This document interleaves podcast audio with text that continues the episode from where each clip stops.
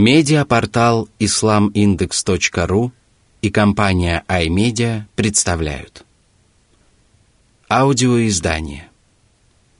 Полное толкование священного Корана шейха Абдурахмана Ассади. Сура Ат-Талак. Развод.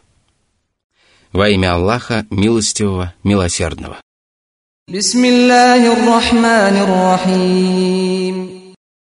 Сура 65, аят 1. يا أيها النبي إذا طلقتم النساء فطلقوهن لعدتهن وأحصوا العدة واتقوا الله ربكم لا تخرجوهن من بيوتهن ولا يخرجن إلا أن يأتين بفاحشة مبينة. وتلك حدود الله. ومن يتعد حدود الله فقد ظلم نفسه. لا تدري لعل الله يحدث بعد ذلك أمرا. Всевышний обратился к своему пророку и ко всем правоверным и возвестил, что если они вознамерятся развестись со своими женами, то могут сделать это. Однако не следует спешить с разводом, даже когда на то есть причины, и разводиться надлежит законным образом в соответствии с предписаниями Аллаха. Муж и жена будут разведены по истечении установленного срока – а начать отсчитывать этот срок можно только в том случае, если муж дал своей жене развод тогда, когда она была очищена от месячных кровотечений, и если он не имел с ней половой близости после последней менструации. Только развод, в котором установленный срок исправно соблюден, разрешается шариатом.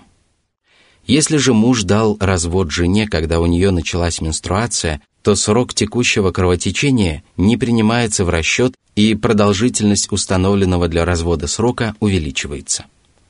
То же самое относится и к тем случаям, когда муж объявил о разводе в период между двумя менструациями, если он уже вступал со своей женой в половую связь после предыдущего кровотечения. Причина этого в том, что женщина может забеременеть, и поэтому неясно, какой продолжительности должен быть установленный для развода срок. О правоверные, ведите счет этому сроку – то есть будьте точны при учете количества месячных кровотечений, если они имеют место, или считайте по месяцам, если менструации не бывает или жена беременна. Ведя счет установленному для развода сроку, разводящиеся супруги выполняют свои обязанности перед Аллахом и перед человеком, который возьмет в жены эту женщину в будущем. Благодаря этому также соблюдаются права мужа, который, в свою очередь, берет на себя содержание жены в течение всего установленного для развода срока. Если продолжительность этого срока определена, то обе стороны обязаны выполнять свои обязанности друг перед другом. Обязанность вести счет сроку возлагается на мужа и совершеннолетнюю жену. Если же жена не достигла совершеннолетия, то эта ответственность ложится на ее поручителя. О правоверные! Страшитесь Аллаха при всех начинаниях, бойтесь Его и соблюдайте права жен, с которыми вы разводитесь. Не выгоняйте их из своих домов в течение установленного срока, потому что до его истечения жена должна оставаться в доме своего мужа. Более того, ей не дозволено покидать этот дом. Аллах запретил выгонять жен из их домов, потому что обеспечение жены жильем входит в обязанности мужа – и она имеет право жить в его доме, пока не истечет установленный для развода срок. Аллах также запретил женам выходить из дома, потому что этим поступком жена попирает права своего мужа и посягает на его честь. Оба этих запрета остаются действительными вплоть до окончания установленного срока. Если же разведенная жена станет совершать отвратительные поступки, то мужу позволяется выгнать ее из дома, потому что в противном случае она может причинить его обитателям зло своими оскорблениями и злодеяниями. Если подобное происходит, то жена сама провоцирует мужа выгнать ее из дома. Предоставляя разведенной жене кров, муж пытается утешить ее и сделать для нее доброе дело – и если в ответ она начинает бесчинствовать, то причиняет вред самой себе. Все это относится к женам, разведенным не окончательно, когда муж еще может восстановить брак до истечения срока. Что же касается жен, разведенных окончательно, то муж не обязан предоставлять ей кров, потому что кров и жилье являются частью материальной обязанности мужа перед женой, а муж обязан материально обеспечивать только ту жену, с которой еще может восстановить брак. Таковы установления Аллаха, которые Он определил для своих рабов. Он сделал их своим законом и обязал людей выполнять его и ни в коем случае не приступать. А кто приступит установление Аллаха и нарушит закон, тот навредит только самому себе и лишит себя награды, которой можно удостоиться благодаря соблюдению установлений Аллаха. И эта награда является залогом благополучия при жизни на земле и после смерти. Предписание соблюдать установленный для развода срок заключает в себе великую мудрость. Во-первых, может быть, Аллах поселит в сердцах разведенных супругов любовь и сострадание, и тогда муж возобновит брак. А для этого он должен точно знать, когда истекает срок. Может также случиться, что муж развелся с женой по какой-то определенной причине, а в течение этого срока эта причина исчезла, и тогда он также может восстановить брак. А во-вторых, этот срок является периодом выжидания, по истечении которого становится ясно, что жена не носит в своем чреве ребенка от мужа.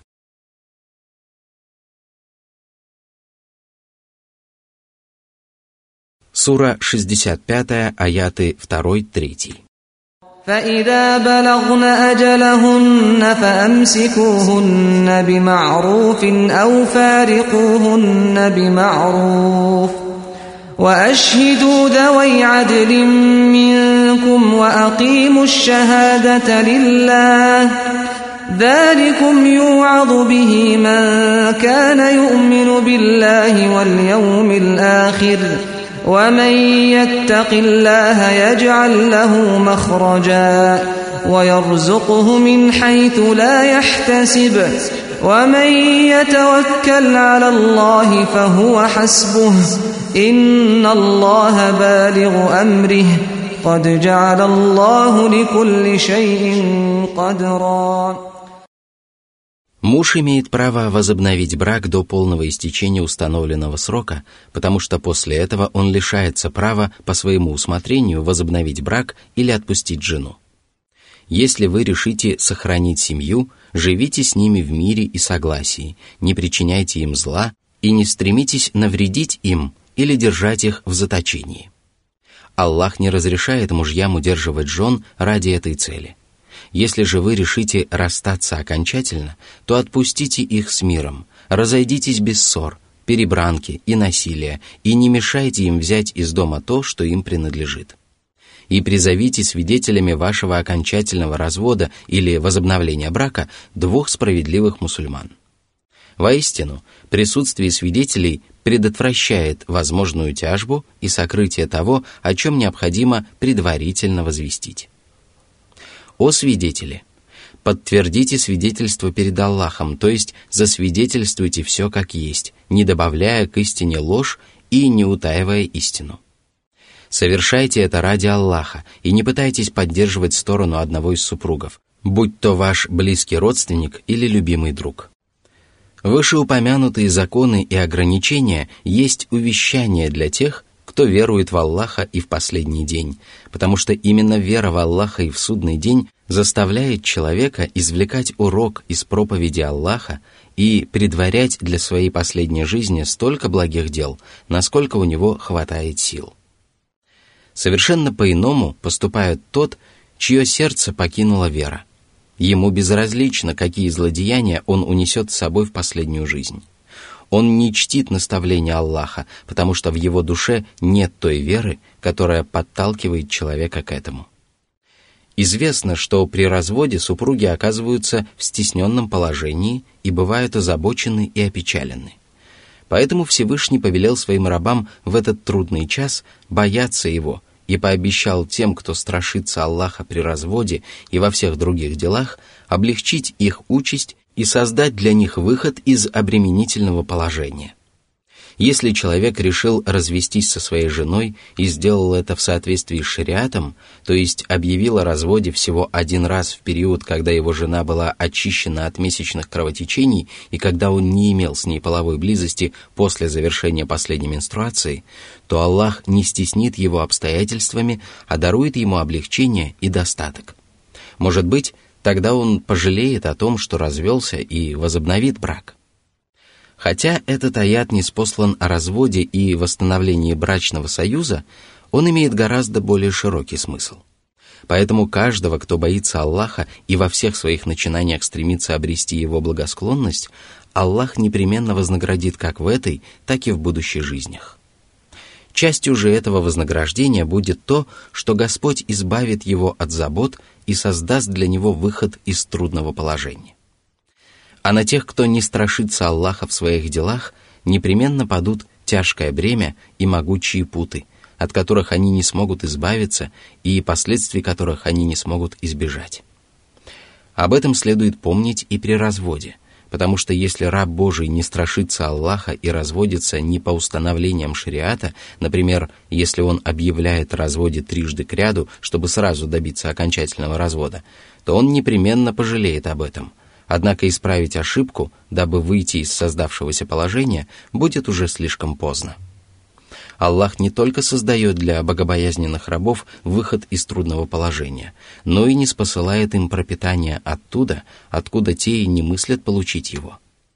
Для того, кто уповает на Аллаха, достаточно его покровительства как в духовных, так и в мирских делах. Поэтому правоверный всегда должен полагаться на Аллаха, опираться на его поддержку и надеяться на то, что Господь поможет ему и убережет его от вреда. И действительно, если человек уповает на Аллаха, то он устраивает все его дела наилучшим образом. Да и как может быть иначе, если человек приобретает в лице Аллаха богатого, сильного, могущественного и милостивого покровителя, который ближе к своему рабу, чем кто бы то ни было иной?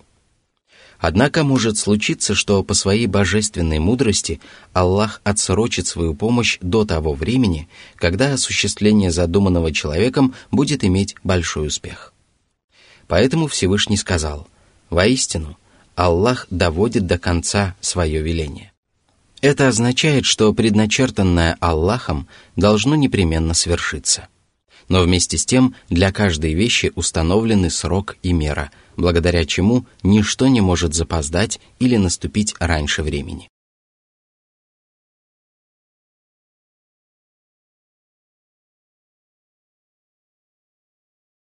Сура 65, аят 4. واللائي يئسن من المحيض من نسائكم إن ارتبتم إن ارتبتم فعدتهن ثلاثة أشهر واللائي لم يحضن وأولاة الأحمال أجلهن أن يضعن حملهن. ومن يتق الله يجعل له من أمره يسرا После повеления разводиться в соответствии с установленным для этого сроком, Аллах сообщил людям о продолжительности этого срока. Если у женщины прекратились месячные, то установленный для развода срок равен трем месяцам, даже если муж сомневается в прекращении менструации. При этом каждый месяц соответствует одному менструальному циклу. Прекратиться менструальные кровотечения могут из-за пожилого возраста женщины или по иной причине, а сомневаться в этом муж может в том случае, если прежде у его жены регулярно были менструации. Установленный срок для девушек, не достигших половой зрелости, у которых менструации пока еще не начались, а также для взрослых женщин, у которых вообще не может быть менструации, также составляет 3 месяца. Что же касается женщин с регулярно протекающими менструациями, то о них Всевышний сказал – разведенные женщины должны выжидать в течение трех менструаций. Недозволено им скрывать то, что сотворил Аллах в их утробах, если они веруют в Аллаха и в последний день. Мужья в течение этого периода имеют право вернуть их, если захотят примирения. Сура 2, аят 228. А для беременных женщин установленный срок продолжается до разрешения от бремени, то есть появления на свет детей, которых носят в своих утробах, будь то один ребенок или близнецы. В этом случае нет смысла в установлении определенного числа месяцев. Тому, кто боится Аллаха, Он помогает при разрешении проблем и избавляет от бремени забот. Сура 65, аят 5. ذلك أمر الله أنزله إليكم ومن يتق الله يكفر عنه سيئاته ويعظم له أجرا Аллах не спаслал вам свое повеление, дабы вы придерживались этой заповеди, покорились ей и почитали ее. А всякий, кто будет страшиться Аллаха, будет избавлен от бед и неприятностей и получит желанную награду. Сура 65, аят 6. أسكنوهن من حيث سكنتم من وجدكم ولا تضاروهن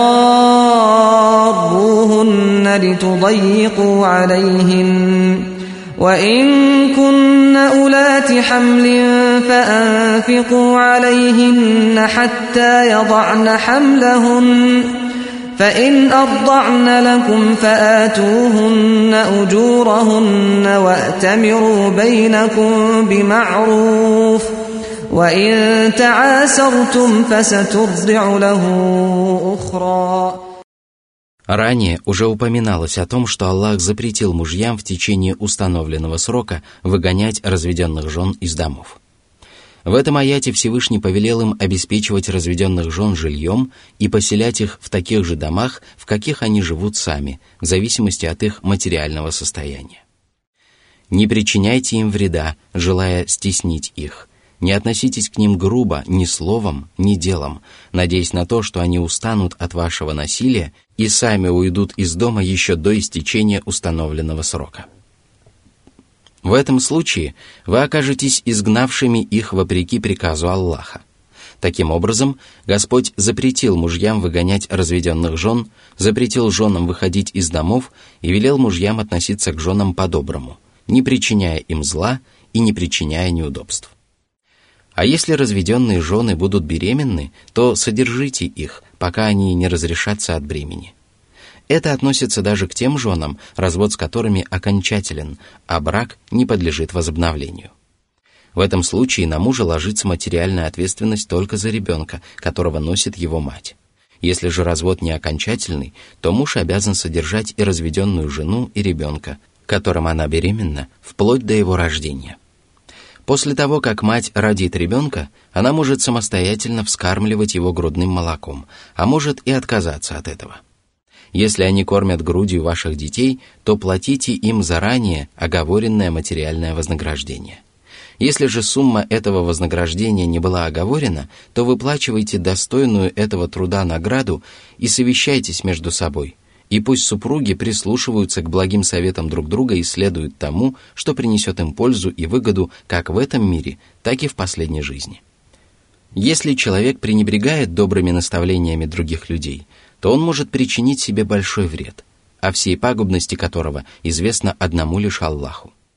Напротив же, совещаясь, люди помогают друг другу творить добро и исповедовать богобоязненность.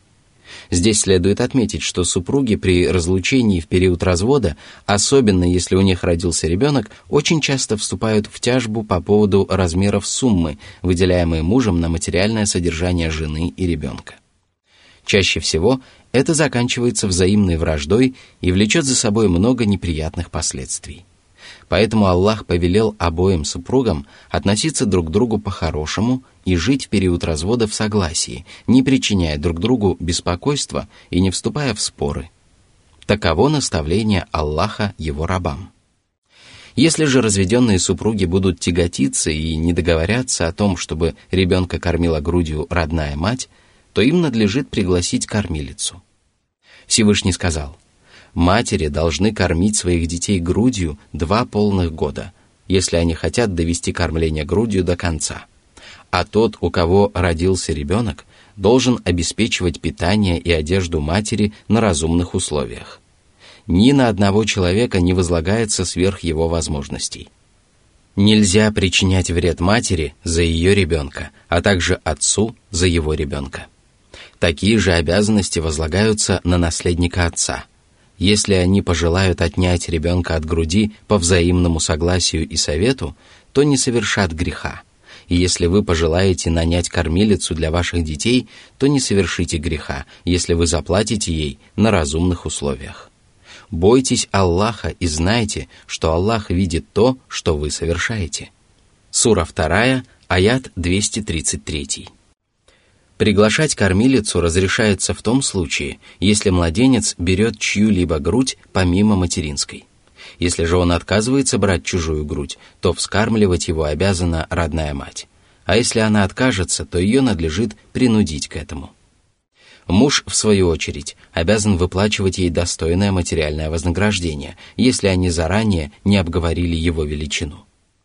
Именно так следует понимать этот благородный аят – Пока ребенок находится в утробе своей матери, его отец обязан заботиться о нем.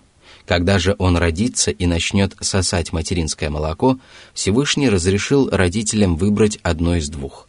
Либо кормить младенца молоком родной матери, либо пригласить кормилицу. Если же ребенок отказывается брать грудь чужой женщины, то его мать не имеет выбора и должна вскармливать его сама и заботиться о нем – как и во время беременности, когда она не может отказаться от ребенка и обязана вынашивать его вплоть до рождения.